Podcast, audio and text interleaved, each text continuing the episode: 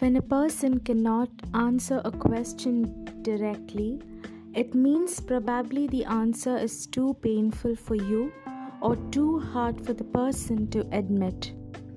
People usually change for two reasons it's either they have learned a lot or they have been hurt a lot.